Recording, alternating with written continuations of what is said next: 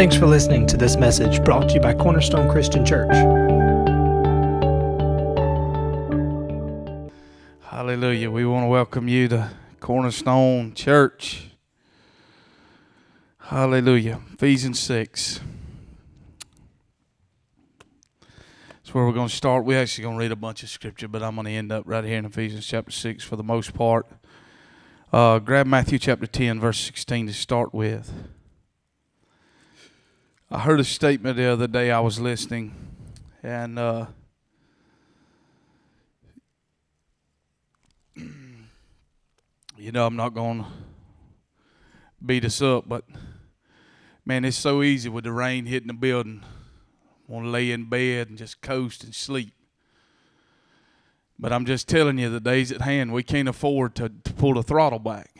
Um, I mean, we have got such a long ways to go because we can't even get people to stand up for 20 minutes. I'm not beating us up, but we got a long ways to go.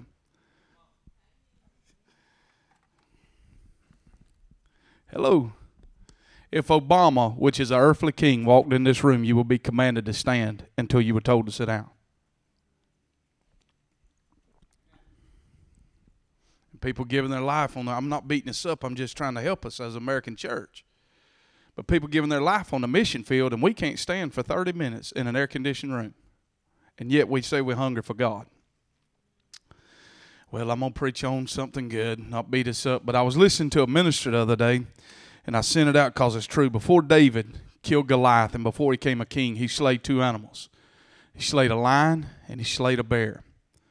Lions travel in what? Prides. That's the first thing we got to slay is pride.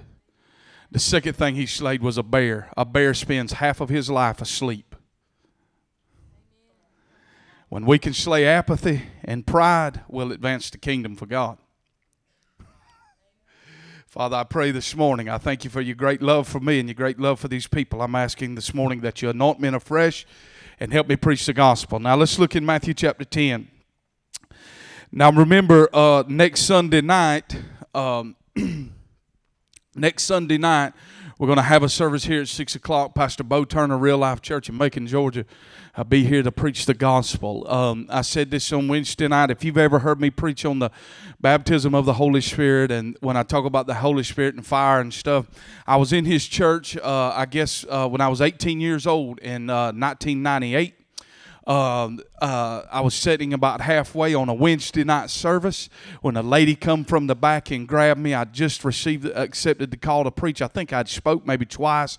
Was so nervous, knock kneed, stumbled through it. Told my mother I was done with preaching, uh, that I, I just couldn't do it and uh, went on the Wednesday night service. A lady grabbed me by my arm and uh, said, "Would I go to the front?" I was nervous. Uh, at our church, we didn't we didn't take people down to the front, and uh, so uh, I went down to the front. Uh, his associate pastor was preaching for him at the time. He grabbed a microphone, jumped off the stage, and uh, prophesied over me. And the first thing he said was, From this day forward, was the second thing he said, but he said, From this day forward, you shall preach the word of God with fire, for I'll baptize you in fire. And the Lord just slung me across the floor. Can't describe that. All I can tell you is like a mule hit me. And I was in fluent tongues uh, whenever I hit the ground.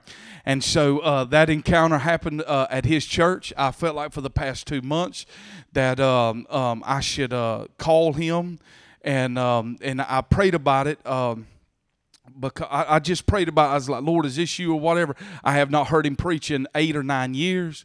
Uh, he can preach. I can tell you that he is a fireball preaching machine.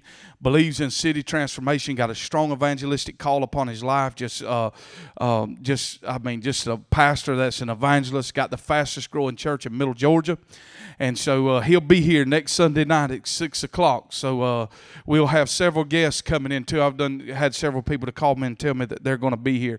So uh, we want to do that. Uh, we'll start it at six o'clock. Also Wednesday night, uh, Wednesday night offering we're going to take up. Um, uh, we're uh, I've had the privilege to sit with the sheriff uh, this week by coming to get some of you. No, I'm playing, but sat down with the sheriff and uh, Um, and so, uh, and then the chief of police and the fire department, we're going to feed all of those uh, men, uh, even the volunteers, uh, next uh, Friday, just as a thank you gift for them serving our community. I believe that'll open up a door. Uh, Romans 13 says that the civil authorities or whatever are ministers unto him. And so I told the sheriff that and also asked for the top three needs over our community uh, that we need breakthrough in. That they would uh, ask us. Uh, I asked him to write that down and give that to me, uh, and that we would pray over it. And I said we will see a change in in six months. Uh, how many believe that? God answer our prayer, and so I just want a kind of a checklist that we can check off uh, in prayer or whatever. And so I'm excited uh, about that. And so, what, next Wednesday night, if you want to buy a plate, the plates are eight dollars. Also, uh, if you want to buy a plate for your family, this would be a good. Uh, um, this would be a good way to feed your family on Friday night. Eight dollars uh, for a big pork chop. How many likes pork chops? Raise your hand.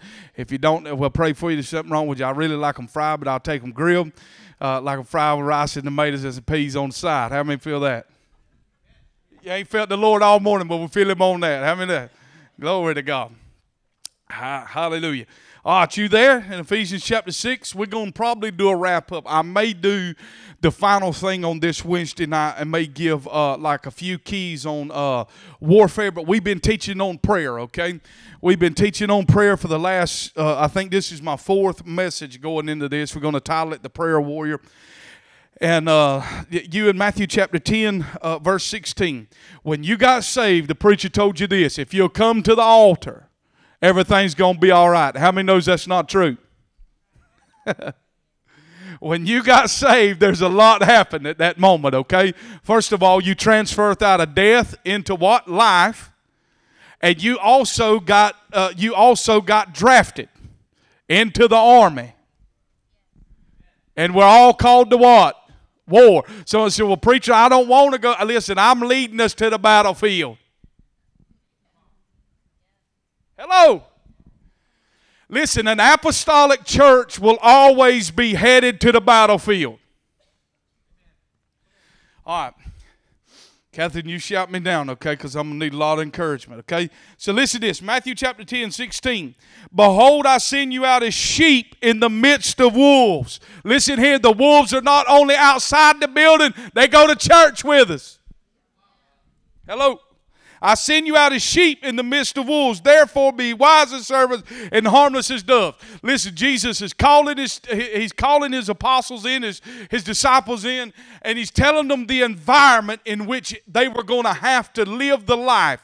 You and I are going to have to live the life of faith in a hostile environment. Every day is not going to be sherbet ice cream and easy.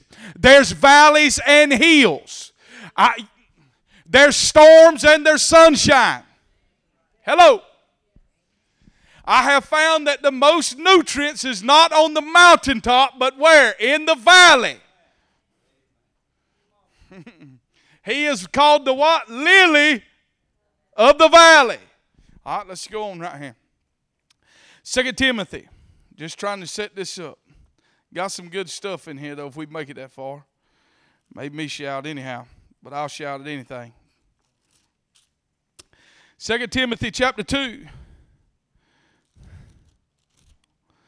2 Timothy chapter 2. Look at this. This is Paul admonishing Timothy, the young pastor there at Ephesus. You therefore, my son, I'm in verse 1 of chapter 2. You therefore, my son, be strong in the grace that is in Christ Jesus, and the things that you have heard from me among many witnesses. Commit these, these um, to the faithful men who will be able to teach others also.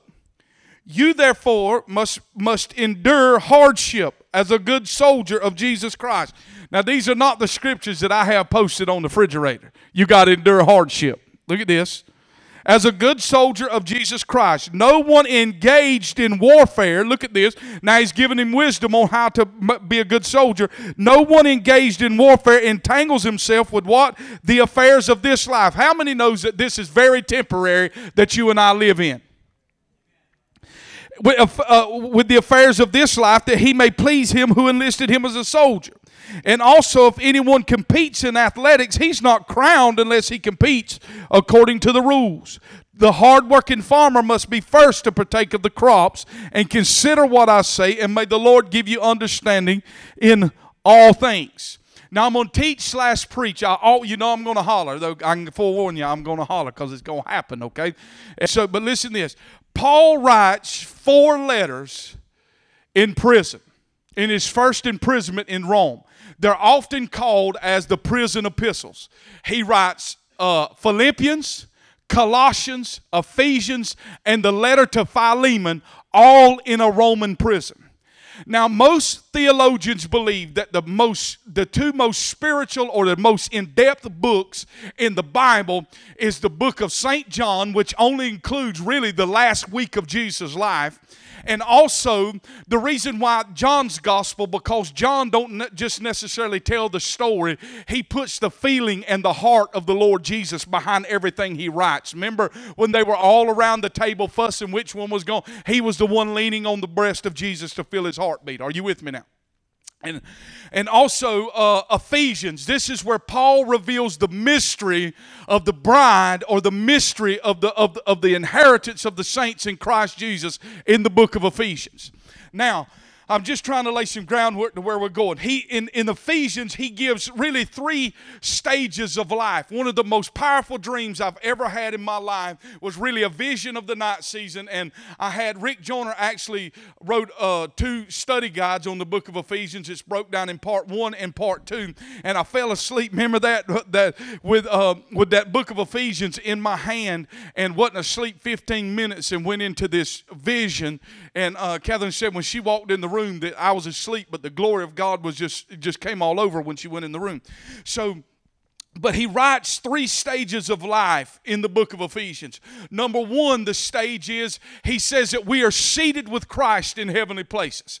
This is a season in life really where, where things are really going good. We're seated. We're in that Psalms 23 place. He maketh me lie down into the green pastures. How many's ever been in that season? Just the kids are behaving. I mean, the finances are coming in. There's not much of a struggle going on, and we're just seated and enjoying the blessings of God, enjoying the love of God. Just not, I mean, everything just seemed easy in that season. Have you ever had seasons like when you pray and it seemed like boom, you wake up the next morning, God's answering prayer? I mean, it's just everything's moving smoothly. All right. The second season is, as he says, he admonishes us to walk worthy of the calling that is in Christ Jesus. So now there's a season where I got to get up and walk. What I have found, there's seasons in my life that God will not do nothing and the breakthrough will not come until I get up and do what I know to do. See, God, a lot of times instead of answering the problem for us god wants us to to to begin to get up and move and start co-laboring with him and let him see the promise uh, uh, fulfilled. So there's a season in which i'm resting but there's a season in which uh, God has called me to walk, and He's not going to bring the breakthrough needed until I begin to till I begin to walk and do the things which He's telling me to do. Now, finally, at the at the end of Ephesians, He's in another stage uh, uh, of the journey. Now He writes, "Finally, my brethren, be strong in the Lord, and when you've done all you know to do, stand. Therefore, this is a season when all Hades is broke loose in your life." Anybody been in a season like that? Now, now listen to me. I'm trying to give you a lot of groundwork. Now, a lot of times we read the Bible and we think that this happened in one day. Paul was two years in prison in Rome writing four letters.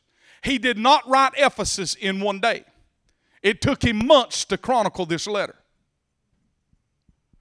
Are you with me? Here's a scripture like in Acts chapter 2, verse 42, and they continued steadfast in the apostles' doctrine and breaking bread.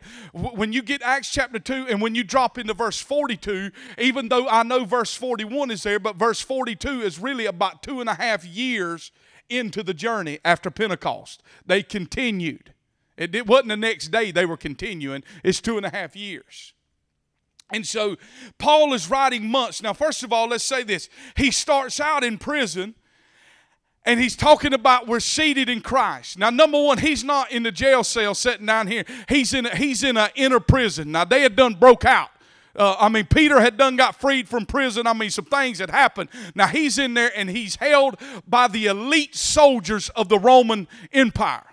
Now, as he's in there, we know that Paul told Timothy that all scripture is inspired by God, right? That that I was listening to Damon Thompson, and, and one of the things he was saying is that is a very poor translation uh, in the English in the King James. It, men were not inspired. Men were so gripped. He said in the original language it reads, they were so gripped they were like a leaf thrown into a raging river. They were compelled, I mean, forced to write and pen this down. So Paul is in the inner prison. There's no doubt that the struggle has become great in his life, and now he's fixing to teach us on how to pray when we're in a great season of warfare. Are you with me? And now check this out. He's in that prison. I believe that as, as he's sitting in that prison, he's praying, seeking God. No doubt deep discouragement has come in, and he's eyeing these Roman soldiers as they come in. Now, each one of these Roman soldiers, the armor of God is coming off of what he sees in the natural that is upon that Roman soldier and he looks at that Roman soldier, and the Spirit of God comes upon him, and he, begin, he begins to compel him to write and to pin this down to the church at Ephesus. Finally, my brethren, be strong in the Lord, in the power of his might. That means we don't stand in our own might, in our own goodness, or our own righteousness when I go to war. I stand in the righteousness that is in Christ Jesus and Christ Jesus alone. I don't stand in my power, but his power. When you are weak, he is what? Strong. And so he said, he said, and when you've done all you know to do, stand. Stand therefore, having girded yourself with what? The spirit of truth. The belt was the first piece that went on the Roman soldier that held the, actually the breastplate of righteousness in and of that. When he says, Stand therefore, having yourself girded with the spirit of truth. That word truth is not the truth of God's word. It's the truth of reality, what is real. Many Christians live with veneers, it ain't the real thing. Help me, Jesus. The heat of the battle will always reveal the depth of the soldier is in the Word. He said, Give me the real. See, this is what America and what our community is hungry for the real. They don't need the veneer Christian that's all nice and cleaned up. They need the person with real problems, real issues, but yet have a real solution and a real God we serve. I, I can't get to the armor yet. Listen to this. Uh, to stand means to take a firm defensive position.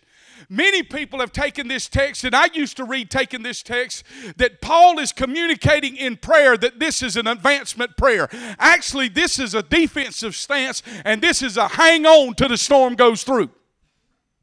Are you with me?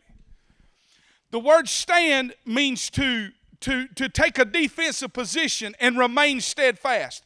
In combat, it's an aggressively, it's an aggressive defensive posture taken by someone to ward off blows from the enemy who's trying to take their land. How many members, one of David's mighty men, Eleazar, uh, that he defended a whole field of barley by standing in the middle of it? This is the position that it means. It means we're coming under great attack, but I'm to stand and hold my ground. You with me?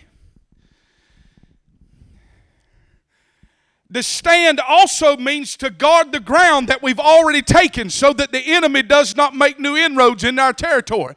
If we take ground in the realm of the Spirit, someone has to stand guard over that ground in the realm of the Spirit.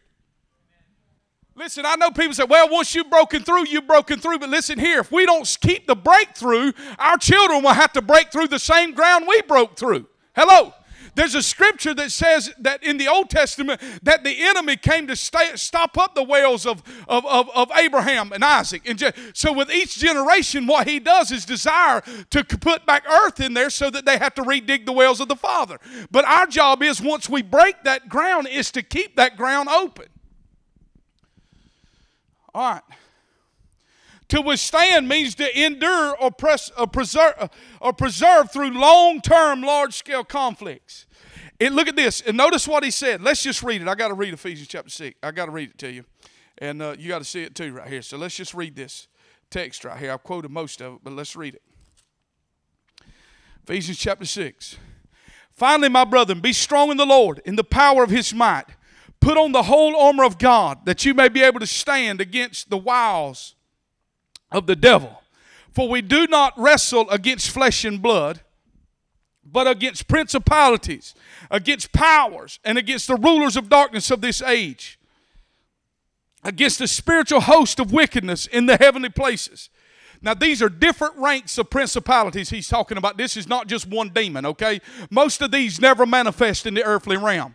But the ones that manifest in the earthly realm are, are under rank, are being communicated through by these powers right here. Right, therefore, take up the whole armor of God that you may be able to withstand in the evil day. Having done all to stand, stand for, uh, uh, stand therefore, having girded your waist with truth having put on the breastplate of righteousness, and having shod your feet with the preparation of the gospel of peace, above all, taking the shield of faith, in which you may be able to quench all the fiery darts of the wicked one and take the helmet of salvation and the sword of the Spirit, which is the Word of God, praying always with all prayer and supplication in the Spirit, being watchful to this end, with all perseverance and supplication for all the saints, and for me, that utterance may be given to me, that I may open my mouth boldly to make known the mystery of the gospel, for which I am an ambassador in chains in chains, that in it I may speak boldly as I ought to speak. Notice that Paul here is encouraging them to pray for him, not so that he can be released from prison, not to bind the demons that's got him in prison, but that boldness would come upon his life that he may boldly speak and proclaim the mysteries of the kingdom. Notice when Peter and John, when they healed the man at the gate called Beautiful in Acts chapter 3, they were beaten in Acts chapter 4. They didn't bind the principalities over that city and community that were causing them, but they did ask this God, would you grant your servants boldness that that we may boldly speak and proclaim the word of God. Now, now, um, Paul is admonishing us. Listen here, I, have got to teach this and really put this in this because I struggle with it. He's admonishing, for we do not wrestle against flesh and blood. A lot of times when the enemy comes to attack us, we automatically try to put a face on the spirit we're fighting. If we try to put a face on the spirit, I don't care if it's Jezebel flowing through a man or through a woman, if you put a face on it, we've already been defeated. He's at we're not fighting against each other. This is not flesh. It's not a blood war. It's not a flesh war that we're fighting. We're fighting something in the unseen realm. Your coworker that is that is getting in your way every day is not really your coworker you're fighting. There's something in the unseen realm that is manipulating that person to act that kind of way. And Paul's saying we don't wrestle against the coworker, we wrestle against what is causing the coworker to act that way.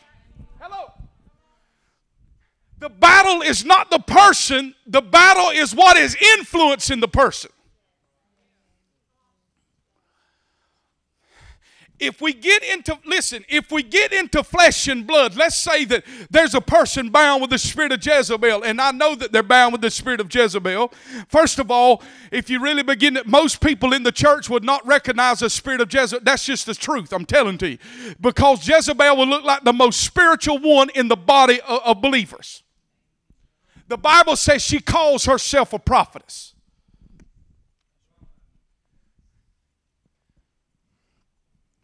And most, what we call a Jezebel spirit, most people that I have seen, it is a very immature form of it.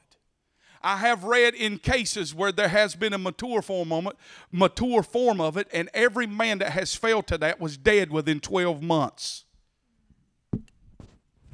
Quiet in the building. I got that from Francis Frangipane, who wrote The Three Battlegrounds and also wrote about the spirit of Jezebel, and also from John Paul Jackson uh, Spirit of Jezebel book, there were four men that encountered a mature form of it that was seduced by that spirit and fell, and all four of them died within 12 months to prostate cancer. Let's say that I know that a person is influenced by that. If I see the person, I will not have the ability to set them free. Other words, if I see the person as the enemy, because now I don't have love and compassion for the individual. Move right along right here.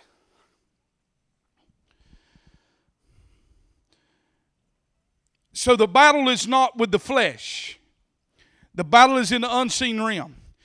We're also told by Paul to quench all the fiery darts of the wicked one by deflecting them, protecting ourselves with the shield of faith. We need to guard our minds against fear and unbelief. Unbelief is the ultimate sin. Are you with me? We got a church in America that's full of unbelieving believers. I pray the prayer all the time, like the man that brought his son. Yes, I believe, but Lord, help my unbelief. God, help me to believe for the impossible. We got to guard our minds against unbelief and fear. Fear will actually, it, it puts the church in a sterile position. Remember when Paul told Timothy to stir up the gifts that are in you that have become dormant? Why were they dormant? If we read back in uh, 2 Timothy 1 and 7, he says, For God has not given you the spirit of fear, but of love, power, and a sound mind. It, t- timidness will make us stand, it'll, it'll, it'll just, it'll just make us cower down instead of operating in what God called us. So we take the shield of faith. Now here's the deal I got into this about four weeks ago on Wednesday night. There's two types of swords, uh, uh, the two types of sword. The word sword in Scripture, both in Greek and Hebrew, refers to one or two types of swords. The short sword, which is the length of the forearm, is used only in hand to hand combat. Is only in hand to hand combat. Throughout Scripture, swords used by humans are always the short sword. The use of the sword in Scripture implies arming oneself with the Word of God to cut through the enemy's thoughts and deceptions that operate through people. It also implies that the enemy is a short distance, which is terrestrial warfare, which is here on earth where I'm called to do battle. So when Paul says to stand and take the sword of the Spirit, which is the Word of God, this is a short sword that is the length of the forearm. It also means that the enemy is now very close. Are you with me? This does not mean that the enemy is hanging over my community. Now he's close. How many members of Ninja Turtles? Raphael, the one with the little sword, that is the sword.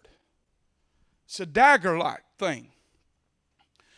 Actually, the dagger was two sided, it would cut on both sides and it had a hook like how many knows you've seen hunters carry like a hook with a, a knife that's got a hook on the end that's curved back to do the gutting with to come down the gut line with? I know that's great before we eat ain't it? And so that's actually what this sword is. It is also mentioned in Hebrews 4:12 that the word of God is sharper than any two-edged sword, dividing soul and spirit how do I decide, how do I divide a spiritual problem from a soulish problem? With the sword of the Spirit. See, a lot of times we think this sword is to go attack uh, demons with. The sword is not really to go attack with, it is really to minister to ourselves. Prime the well, prime the well. Jesus. Listen, a Roman soldier when he was in battle, oftentimes what would penetrate, eh, sometimes there would be arrows or fragments of arrows that would get, that would actually penetrate or come off of the shield of faith, and it would enter into his own life. How do you remove a stronghold in your life? With the sword of the Spirit. How do you remove fear in your life? With the sword. You take the sword and you go into the fear. Hello and you take the sword and you go into the fear and say, For God hath not given me the spirit of fear, but of love, power, and a sound mind. And as that truth penetrates your heart, that sword will go in and extract that arrowhead of unbelief and fear that has penetrated the shield of faith. Gosh, help me, Jesus when I become sick and I feel like I'm going to die, and fear comes in and the lie that, you know, the sickness is going to kill me, you take the sword of the Spirit and you stick it in, and you say, By his stripes I have been healed. You stick it in and say, Matthew 8 and 17, He bore my sickness upon the cross, and you begin to extract that arrowhead of doubt out of your life. It also implies, listen, that man, the battle is on. I mean, it's on like Donkey Kong. I mean, it's getting rough. You know what I'm saying? And the enemy is, is a short, and what it was meant to do is it was actually meant with the first blow, is it would wound him to remove him off. You follow what I'm saying? It would wound him. The second blow, when you hit him again, and then usually the third or fourth blow would actually kill the enemy off of it. But it was not, it, that, that dagger was not some mean force of an instrument that was used to take out a lot of people. Now, so, what I'm talking about is a lot of people in prayer, and they say, Well, God's given us a sword of spirit to go after this spirit of lust and the spirit of greed over this city. No, it's not a long sword. It's not to stick up in the heavens. It's for when that spirit of lust and greed now has come in a terrestrial realm and we're fighting it right here on our job. Are you with? Now it's done jumped out of that realm and now it's manifesting in my school in the hallways of my school. So I'm here to do battle against that. I'm not here to battle the principal. I'm not here to battle the Board of Education. But I'm to battle what's influencing the principal and the influence in the Board of Education. Hello. Now,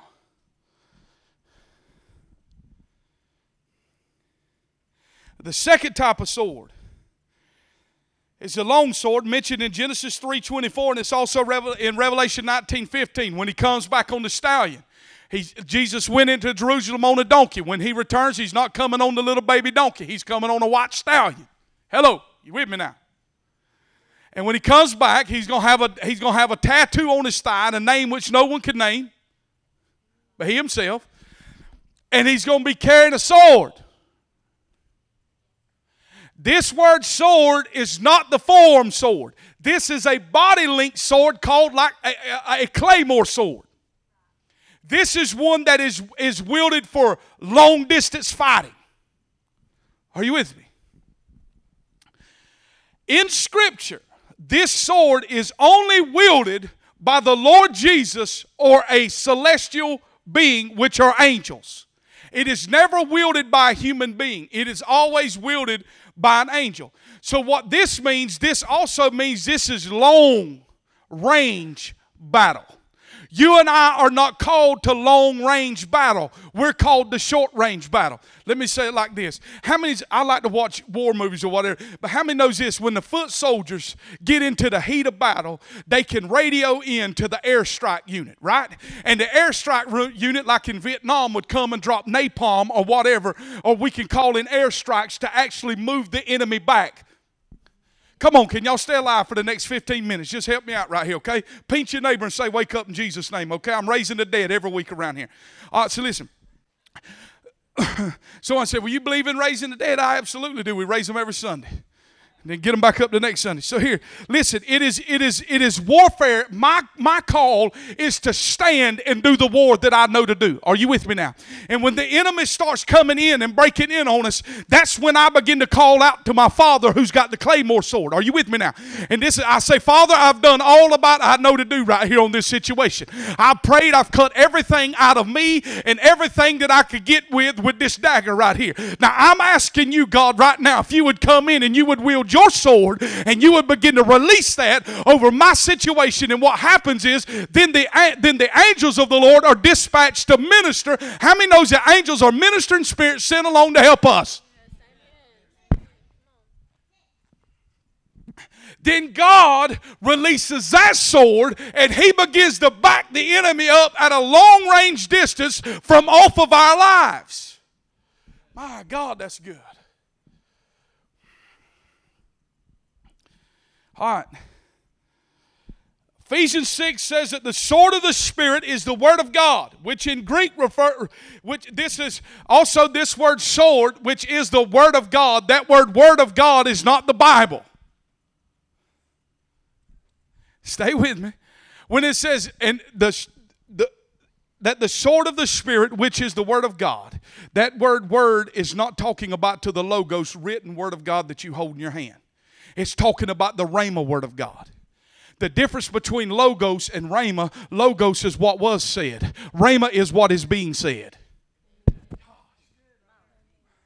There's a difference in what was said and what is being said. What was said is Abraham take Isaac up on the mountain and kill him. What is being said is Abraham was stole with, withhold thy knife. You're not going to do it, but listen, that was a whole picture. Isaac was his only son bearing wood up a mountain. That was a whole picture, prophetic picture of Jesus taking a wooden cross up on a hill. But he was staved the knife from Abraham and said, Don't kill him. But Jesus took the knife from his father. Hello. And so the difference is what was said and what is being said. So when you're in the heat of the battle, you don't really need to know what was said. You need to know what is being said. And what is being said has the ability, like a sword, to cut through your problem. help me, Jesus.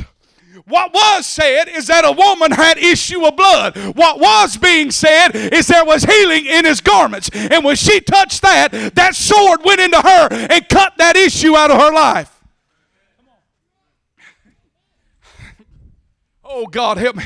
Malachi said that when the Messiah comes, he will come with healing in his wings. If you read that in, in Hebrew, it says that there will be healing in the fringes. And so when she read that, she knew that prophecy from Malachi, and she said, If he's really the Son of God, uh, that's why I want his fringes, because there'll be healing in his wings. And when she touched that, my God, I feel the Holy Ghost. She touched the Rhema word of God right now, and it dried that issue up in her life. When you and I take the sword of the Spirit, it's not what was said, it's what is being said now. And if I'm sick, what is being said now is in Isaiah, we was healed. In Peter, we were healed. Because of the cross, it's already done.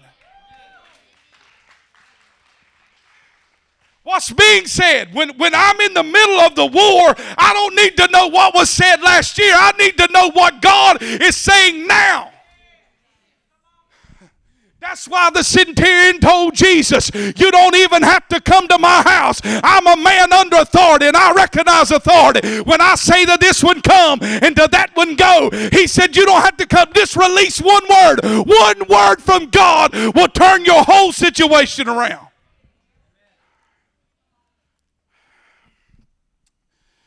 Lord of mercy. I got to get in the gym if I'm going to preach like this. The Word of God is sharp, it's alive. This book is living. The Rhema word is not only prophecy. It's when you wake up in the morning at 5 o'clock and you get this book open in your lap and what you've read 400 times now starts walking. Listen, Listen, we don't know the Bible just by quoting it. You know the Bible when it becomes flesh and starts dwelling among you. John chapter 1, verse 14. In the, in the beginning was the Word, and the Word was with God, and the Word was God, and it became flesh and dwelt among us. We need that book to get off the shelf and start becoming flesh in the streets and communities in America to change lives. When it starts becoming flesh, that means I'm not only reading it, I'm digesting and living it.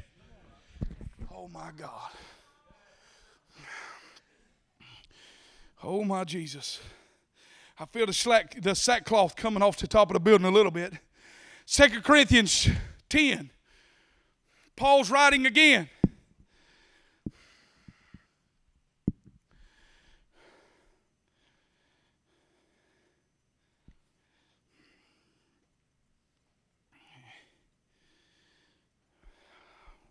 Second Corinthians 10, 3 through 5.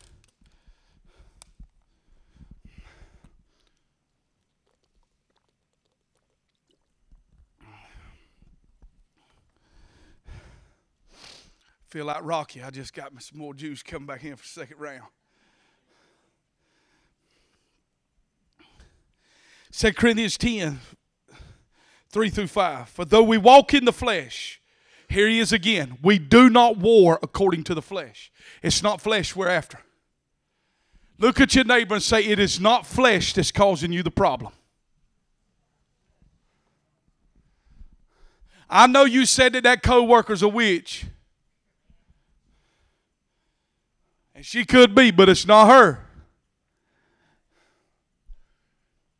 It's not flesh. For, for though we walk in the flesh, we do not war according to the flesh. For the weapons of our warfare are not carnal. but mighty through God. Look at this. For the pulling down of strongholds, casting down arguments, and every high thing that exalts itself against the knowledge of God, bringing every thought into captivity to the obedience of Christ. Now, when I read that years ago, God has given me a right right now. Paul is admonishing me to pull the strongholds down. You got to get the strongholds down. If we want to, I mean, the way I used to interpret this, if we want to effectively minister in this community, we got to remove the strongholds off of this community before we can bring the word in here and the word be able to penetrate what is there and take an effect in their life.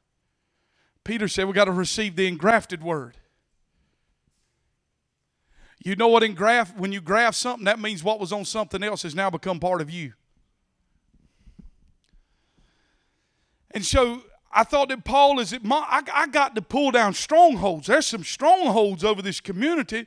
And then, after, if we get more in detail, he's not talking about the strongholds that is over communities. He's talking about the strongholds that is in individuals. Oh, help us today. He's talking about strongholds. The, the, the, I read it out of the New King James, but if you read it out of the New American Standard Version, it says, For the pulling down of fortresses or castles. Where does the strongholds reside that is in this city? In the minds of men and women including you and I. Any habitual way of thinking will become a mental stronghold in the mind. What happened is, listen, man, I ain't got time to preach this, but this is a big rabbit right here, okay? What listen, that is the power of your thoughts. If the enemy can control your mind, he can control your behavior.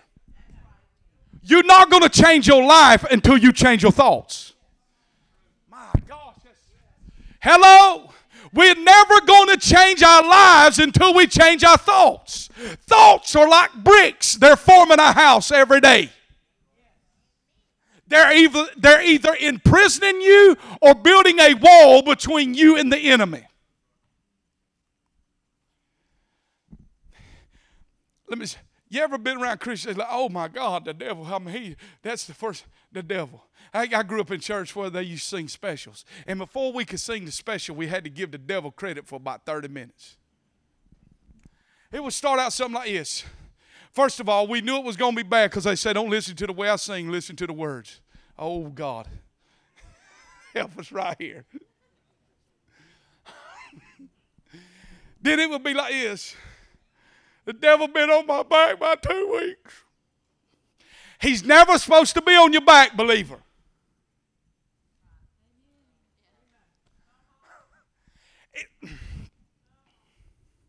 If he got on your back, how did he get there? You picked him up and gave him a piggyback ride.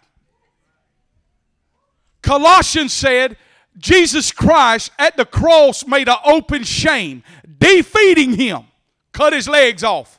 How did he run you down?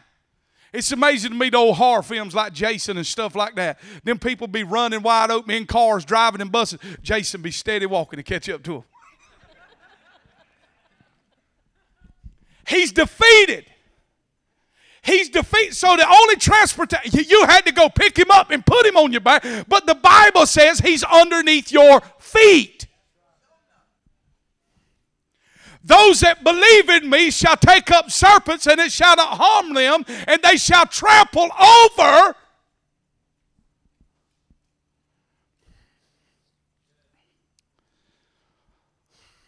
Mm.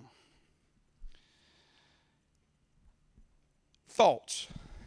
Listen to this. If you feel the enemy like that, I'm just going to ask you something right here. Let's say, for instance, somebody this morning, the brakes went out. They're running late for church. Come in on two wheels. And the car ran into the front of the church. I'm not going to feel a thing. Why? Because there's a concrete wall that that vehicle will not penetrate.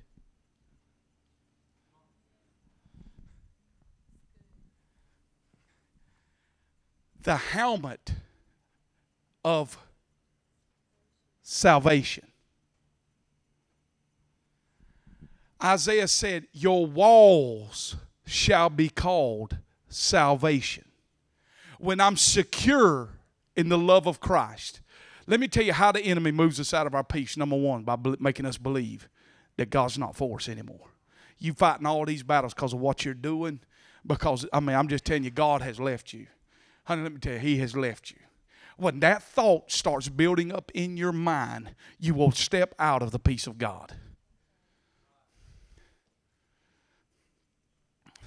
When sickness, and I don't understand why people get sick, but listen here. We bury godly people every day with sickness and disease. I don't understand it, but it is a reality. Bill Johnson, who's teaching signs, wonders, and miracle all over the globe, buried his own dad and his own secretary of over how many years with cancer and seen thousands healed. Smith Wigglesworth, the great healing evangelist who raised the dead, kicked people, punched them in the stomach, would get through preaching and have to go in a closet and change his clothes because he had bled in his trousers so bad to, for severe kidney stones. I can't explain it. That shows us the sovereignty of God. But my walls have to be the, the, these these pulling down of strongholds. What what the apostle Paul is saying, listen, if we want freedom, it is not to go attack the city with strongholds, it's to pull the strongholds down out of ourselves. And, it, and, and take every thought into captivity that exalts itself against the knowledge of God. Now, here's the deal I'm going through rough time. And all of a sudden, this thought how many knows this? One of the most powerful messages I've ever heard was I used to get Jentezen Franklin used to do the top ten. Matter of fact, I dreamed I was riding with him last night. But anyhow, he used to do a, a series of messages called the top ten. And in 1999, I ordered a complete set. It was tapes back then of the top 10. And he had a message in there in the top 10 called Beware of the Traveler. And he preached from the message where David was rebuked by Nathan the prophet of the traveler that went through town. You and I can't do nothing about the traveling thought it travels through all of us. Are you with me? Can we stay here just for a second? We fitting to go eat, okay? Because I'm hungry too. It's the traveling thought that comes through. I can't do nothing about the thought, but I can make the choice whether I'm going to take it into the stall and feed it and let it grow. So I'm going through trouble. Everything's breaking loose at my house. This is the thought that's going to enter into my mind. God's left you. I've only come one time in my life, really, that I, I, have said it. I've said it a bunch. I hate to say that I have, that I'm done with the ministry. There ain't no way you could do this for any amount of money, for a million dollars a year. I don't care if it was under contract that till I die, until my last my last grandyoungest, grandyoungest, grandyoungest died. There ain't no way you could do this for money. There ain't no way. You, there's no way physically you could have the strength to do it for money. Has to be a calling and a passion that if you, like Jeremiah, I want to throw it in, but there's something burning inside my bones. But I came one, one time that I made a heart decision. And I made that heart decision based on this is because everybody that started out in my realm of circle, all of them seemingly had advanced and got to the place that I was trying to get. And I stayed at the bottom of the barrel no matter, I'm just telling you, it's like God had me blanketed, hid, would not do anything with me, wouldn't even let me pray. I went through five years of hardly not even preaching. And what I told Catherine, I remember sitting in my chair one night and I was crying like a baby looking at her. And I said, God forgot me. How many members on the movie Grumpier Old Men with the old dad or whatever? He kept telling his son, you know, he wasn't going to die because God forgot him. And he come by the lake and his dad had died on, on the sitting by the lake right there. And he said, Well, Dad, God didn't forget you. But I told Catherine, I said, God forgot me. And she looked at me and she said, John, she said, He didn't forget me. She did, he didn't forget you.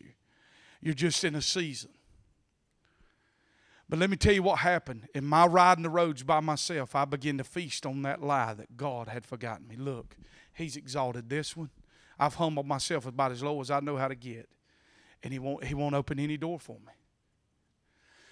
And so now I'm living in a fortress of that lie that God had forgot me. It was a Sunday, just like today. I was at my church, and a man came in that church to preach. It was not my pastor. And there was a prophetic word given, and I knew it was me, but I wouldn't move. You say, well, if you knew it was you, why you? I'm just telling you, I was living in a fortress. See, we, we, you ever wonder why you talk to people and you say, my God, what I say does not go through? Why? Because it don't penetrate the fortress. This is where you got to have the rhema word the dagger that goes in. When they hear a rhema word, I'm trying. Man, I ain't got time to put all this in. That's why the Bible talks about in 1 Corinthians 12, 13, 14 in the gifts of the Spirit. That's why it says when a prophetic word release that they're that that when you prophesy to someone that they're that basically what it's saying, their destiny is revealed and it causes them to believe the person that's sitting out there that's like me that thinks God has forgot them, when you hear one word about their life that lets them know that God knows exactly where they're at, that pulls them right back. So I'm sitting there, and this, and then finally I go to the front, and as I walk to the front, I've already got some tears flowing because the Lord softened my heart. But when I made it in front of him, he pointed his finger and said, "God has not forgot you." This man ain't got a clue. You know I'm broke. Now God's talking to me now. He said that you are the head and not the tail. You're my first choice, not my second choice. And what happened is that rhema word of the Spirit penetrated me and it removed that lie and it broke that fortress that I was living behind. And I left out of that service and I and I, I told Catherine, I said, you know what? I don't care how long it takes. God has not forgot me. God answered my prayer that day, and I knew that I knew that He was for me.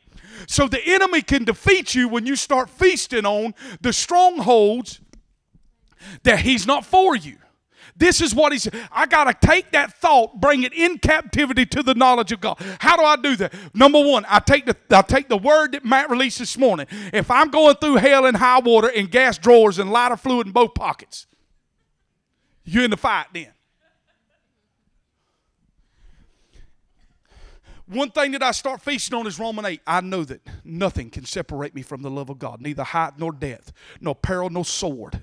Nothing can separate me from His love. Father, I thank you that you are for me. I will endure this as a good soldier, but I know this you are for me. Listen, if we bury a believer and they die of cancer, they did not lose. The only thing that lost when they drew their last breath is the cancer that was feasting on the cells in their body. They stepped foot out of this life into a life of glory. Are you with me now? Hello?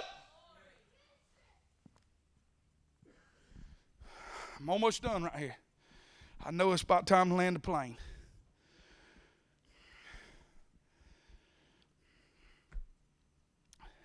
Got to be done right here. He said that we need to have our feet shod with the preparation of the gospel of peace. Now you got to think, Paul's penning every bit of this as he's looking at a Roman soldier and he's compelled by the Holy Ghost to write. He's in the heat of the battle himself. He's in an inner prison. He ain't seen daylight in months. It's nasty. It's rough. He's telling us to stand in this place. See, it makes it a whole lot more when you know the history of it and the reason why he's writing this. The Roman soldiers wore sandals, leather sandals, that had spike like nails driven through the bottom. It would almost be like baseball cleats with the metal spikes in today's world.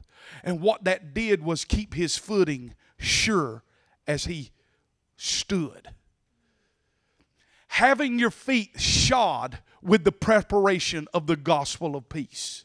Now, what the world calls peace is absence of conflict. That is not what God calls peace. You can be in the midst of the biggest storm of your life and still have peace. When the storm was raging and the waves were coming in the boat, the boat was taking on water and the bilge pump had went out. The disciples woke, Jesus was asleep in that condition.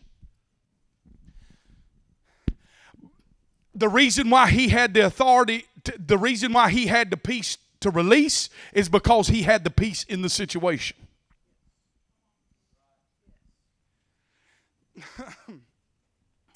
I remember Catherine's grandmother, who's 90 years old, when we lost Catherine's cousin Jack. At 18 years old, you bury. I mean, it was just. It, I, I'll just never forget that deal. It was just horrible. But I watched her, stood beside her daughter. Not that she wasn't. She. I'm telling you, everything in that woman was saying, I mean, it, it, this is horrible. You know what I'm saying? That's her grandchild laying in that casket. But she stood there, I mean, like a solid pillar. That's peace in a storm. What's going to attract the world? Listen, how many knows that the Bible says that judgment begins at the house of God first? And one of the things we quoted that is that God's going to uncover all our sin before he covers the world. That is not what that word means. Judgment means crisis comes to the house of God first. Why does crisis hit us first? Because we're on a solid foundation when it hits the world and they got something to run to. Peace. Peace to me, when Jesus said, when you go into a house, if it receives you, cast your peace upon it. So I got peace, okay? Listen to this. The Bible says in the book of Romans, and the God of peace shall crush Satan underneath your feet. Now listen to this. Peace to me is what is comfort. It's comfort to me, but it's wrecking havoc on the kingdom of hell. God help me right here. I'm trying, I'm trying to finish right here. So, my stance in prayer, whatever I'm going through, the peace of God is my sure footing that keeps me standing. They're the spikes that is driving down in the soul. There is a peace that passes what? All so my mind don't have to agree with the situation. Hello, that's the problem. We try to let our mind catch up. Your spirit to eat what your mind. It'll take your mind two years to, to catch up, but your spirit, I eat it and say, yes, that is the word of God right now. You can be in tremendous turmoil, lost a child, and peace come upon you, and your mind can't even comprehend what in the world's going on, but your spirit is saying, I'm anchored in peace. Peace is the preparation. Your feet shod, spiked down well in the peace of God. Some last one. Get ready. Put your seatbelt on. We're coming down hard. Hey, find that. Um, if you can put that uh, Kathleen Carnali, let your anointing fall. Find that on YouTube. Kathleen Carnali, let your anointing fall. The shield of faith. I wasn't going to go through all these, but I'm just going to finish with this. I'm fitting to preach a series. Being how y'all rested so much in worship, y'all ought to be able to go for a while.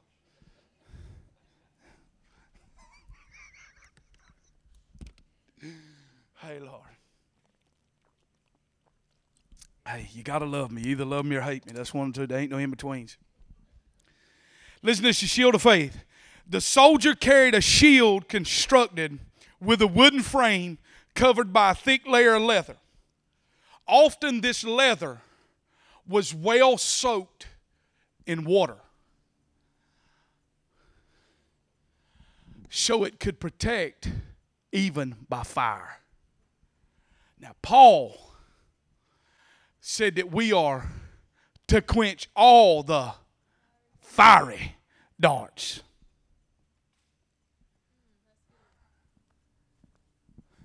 the Holy Spirit is associated with water in the scripture. The shield of faith, help me, Holy Ghost, 38 times in the New Testament alone, it is referred to as the faith, the walk that you and I have with God. You are called a believer for a reason because you what? Believe. The walk with God is by faith, not by sight. When the high priest entered into the presence of God once a year, when he made it behind the veil, it was actually it was actually supernatural that he even got behind the veil because no human had the strength to lift up the veil. It would take teams of chariots to split it in half, but yet the Spirit of God split it when Jesus died out on the cross. So, what would happen is God would descend into the Holy of Holies, and the breath of God would actually be like a man's lungs breathing, and it would expand the veil and allow man to come underneath it. And when he went under the veil, he had a censer in his hand. And he would wave the smoke because God will let no flesh glory in his sight. He would wave that censer and smoke would come out and it would cover him, but yet he was blind, totally alone because the, the walk of faith is the, it is not by sight but by faith. And so the war comes the war comes to get to challenge your faith. Bring it down just a little bit. Don't, don't get too loud. The soldier his feet shod with the preparation of the gospel of peace. The sword of the spirit breastplate of righteousness. We do not produce righteousness, we protect His righteousness He's given us. Gosh, that's good right there. My, my goal is not to produce the righteous, but I protect His righteousness that He's lended me. helmet with the salvation which according to 1 thessalonians 5.18 is the hope of my salvation my mind is protected god help me right here the, I'm done right here. Give me 10 minutes, five minutes. I'll do it in five minutes. I'll preach like an auctioneer. I'm trying to my best to impart my life into you, whatever little bit of time I got. Okay, what I hang out with God, I'm trying my best to give. This ain't something I downloaded off the internet. This is something I live every day. Okay, listen. This this this helmet was made of leather, with had metal th- sewings into it or whatever. That was one type of helmet they wore. The other type was a solid, a solid uh, metal casting that they would put over their face. One soldier in history, Claudius Matthias, was a, a soldier of the empire of Rome or whatever, and he was in such a battle, but he casted his helmet not as his own face, but as the face of his emperor. So when he looked at his enemy, he said, I don't come to you in me, I come to you in, in the name of my emperor. Listen, when, when the enemy sees your helmet, he doesn't see your goodness, he sees the King of glory and Jesus Christ that made an open shame over him on the cross. When he comes to attack me, my God, he don't see the face of John. He sees the blood of the Redeemer of Israel covering my life.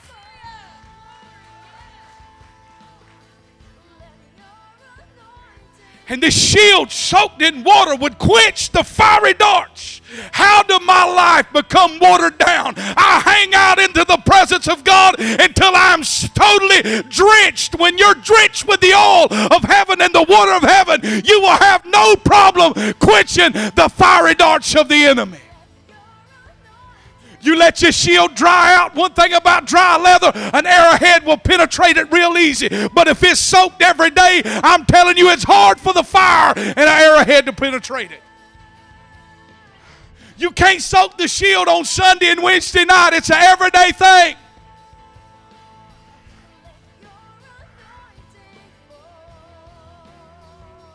So ultimately, the real world, the real war is waged on the battlefield of faith. It's in my mind. The battle ain't hanging over this city, it's between your ears, friend. So the question is this Whom will we believe? Whom and what will my faith be rested in? I remember this. I remember the night that I lost my dad, July the 31st, in the wee hours of the morning. I'll never forget, he had been in a coma for probably three or four, probably what, two days, wasn't it? Since Friday. This is wee hours Sunday morning. I remember when he opened his eyes, you could tell that there was a little bit of fear on his face or whatever. And all of a sudden, my mom stood in front of him and she started singing, Oh, what a day it'll be when my Jesus I shall see. When I look upon his face, the one that saved me by his grace.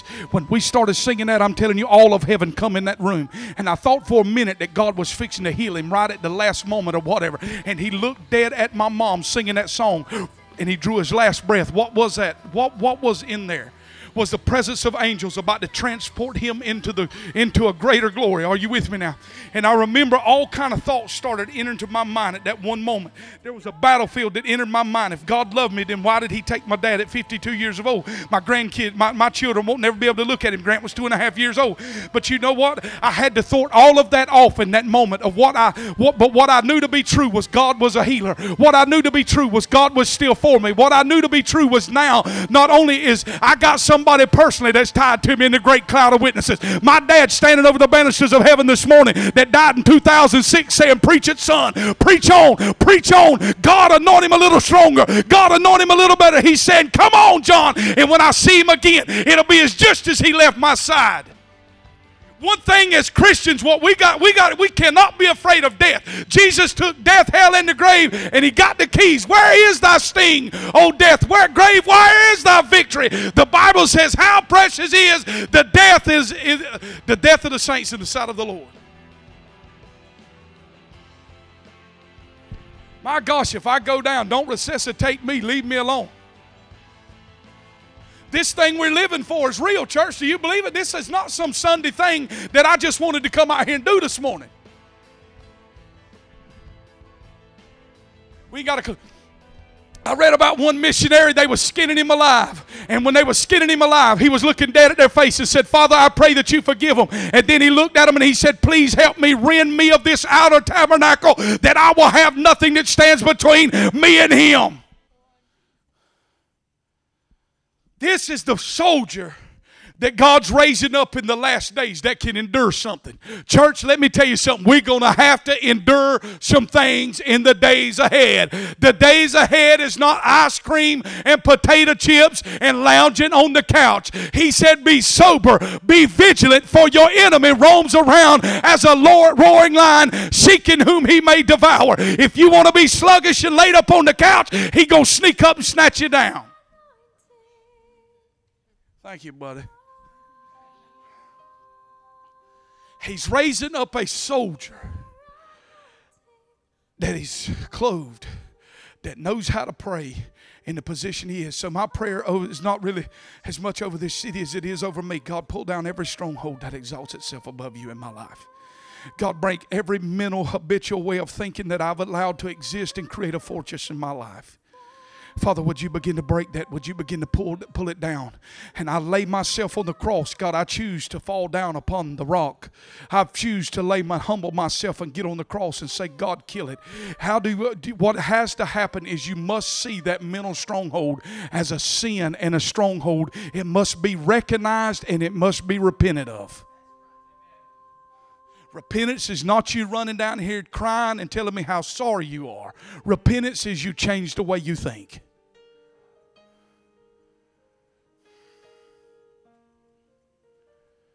Are you with me? And so that's my prayer life. My shield I will wet every day in the presence of God. I will allow the water of His Spirit to wash me every day. David said, Thou anoint my head with fresh oil. I can preach for years about the encounter I had in 1998, but if I do not have an encounter in 2015, I have begun to die. When yesterday's victories are your greatest memories, you have already begun to die. I will not be moved by the things I don't understand. Maturity is not known by how much, how much scripture you know, but it's how much you don't understand, and yet you're in heart pursuit. The mystery. Because serving God, there will be a lot of mystery that you cannot explain. We fasted and prayed for my dad, and, and we buried him. Me being a preacher, he threw all, I threw every card I knew. God, look how many times I fasted. Look how long I preached the gospel. Look how much I've gave up. And then a lady that don't even give a rip about church or nothing, she comes the very next Sunday and God heals her. I can't explain that. But there's one thing about it. I don't know where that lady's at today, but I know where daddy's at. and I'm going to see him again.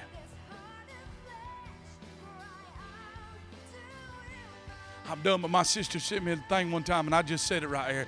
But she said, I sure wish that, I, she said, I sure wish that daddy could see your boys. I say he sees them every day.